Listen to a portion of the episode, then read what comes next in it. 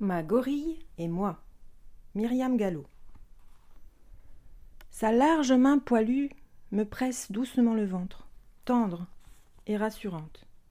La peau est luisante, d'un beau noir brillant, presque laqué. Ses ongles sont noirs aussi. Pas de crasse, noirs naturellement, toujours noirs. Les doigts aussi sont noirs, et aussi les poils sur le dos de la main. Pourtant, c'est une femelle. Elle s'appelle Mona. Nous avons le même âge. Mona est beaucoup plus grosse que moi, plus puissante. Sa main est quatre fois grande comme la mienne. Mona est un gorille, ma gorille. Demain, Mona doit partir, définitivement. Je profite de nos derniers instants. Nous avons grandi ensemble. À la naissance, sa mère l'a rejetée. Elle n'a pas voulu la nourrir, et mes parents ont décidé de s'en occuper. Ils l'ont prise à la maison. Nombreux sont ceux qui ont critiqué. Élever un gorille comme un enfant, quelle horreur On courait à la catastrophe. Par le passé, l'expérience avait été tentée avec des chimpanzés, rapidement devenus ingérables et destructeurs. Ce n'était pas aimer les animaux sauvages de les faire vivre avec les humains. Il fallait être franchement irresponsable, et en plus, une femme enceinte. Quelques mois après Mona, je suis née. Mes parents nous donnaient le biberon en même temps. J'étais dans le bras gauche de ma mère. Mona en face de moi, sur la cuisse de mon père, assis à côté de ma mère. On était en se touchant avec Mona.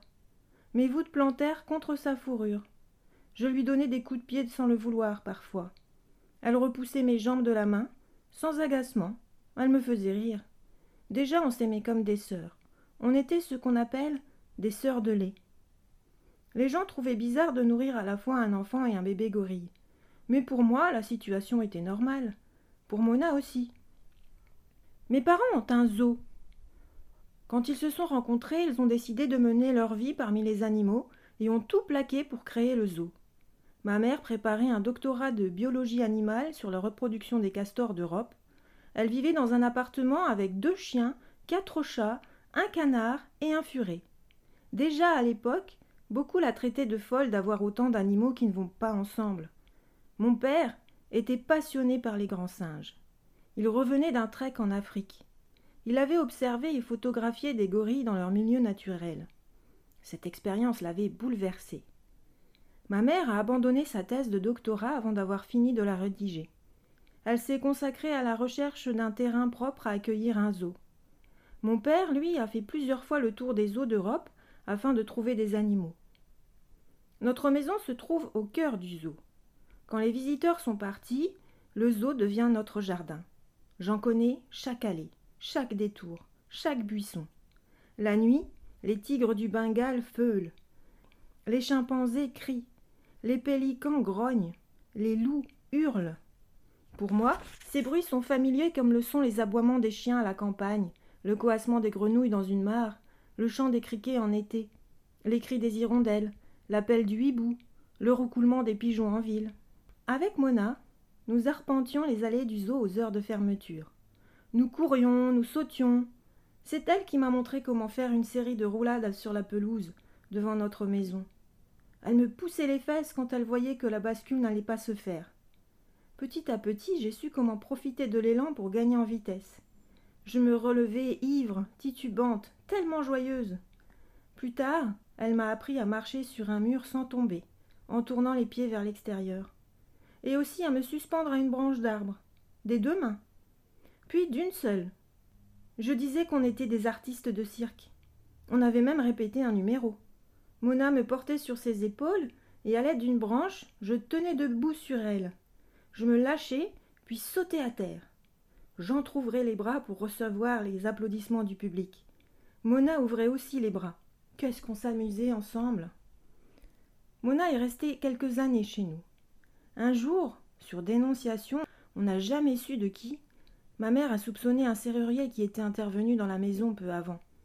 Une dame de la protection de l'enfance est venue. À la suite de sa visite, mes parents ont reçu des courriers de plus en plus menaçants. S'ils ne mettaient pas le gorille en cage, je serais placé en foyer d'enfants. Il était trop dangereux de faire cohabiter un singe et une petite de six ans. Une inspection sociale a été programmée. Ils sont arrivés à deux, un homme et une femme. Mona a chippé le calepin de l'inspecteur et en a arraché les pages une par une sous le regard pétrifié de cet homme sérieux. Ensuite, elle lui a pris ses lunettes, les a observées, pliées, dépliées, puis les lui a rendues. Délicatement, elle a soulevé le chemisier de la dame devant tout le monde, puis lui a trifouillé le nombril avec l'index. La dame est devenue rouge de colère et de honte mêlée. Elle a voulu gifler Mona, mais mon père l'en a empêché. On ne gifle pas un gorille. Il ne comprendrait pas. Deviendrait agressif, méchant. Mona n'avait jamais connu que le langage de la tendresse, jamais celui de la violence. Elle était curieuse, impudique parfois. Seuls les humains connaissent la pudeur, pas les animaux, même élevés auprès des humains. Mes parents ont dû se résoudre à faire déménager Mona. D'après le rapport d'inspection sociale, un gorille n'était pas une peluche et ne pouvait cohabiter avec une famille. Mes parents ne l'imaginaient pas non plus vivre en cage. Ils ont fait construire un gigantesque enclos aménagé avec des lianes en corde, des troncs, des branches, du gazon artificiel, des rochers. Les visiteurs pouvaient observer Mona à travers une baie vitrée renforcée, prévue pour résister au choc d'un gorille. Mais Mona s'ennuyait. Les gorilles ont l'habitude de vivre en groupe.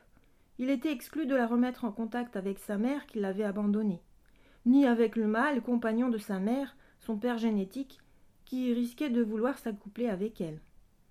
Tous deux résidaient dans un autre coin du zoo. Ils formaient un groupe avec deux gorilles femelles. Il fallait trouver une compagne à Mona.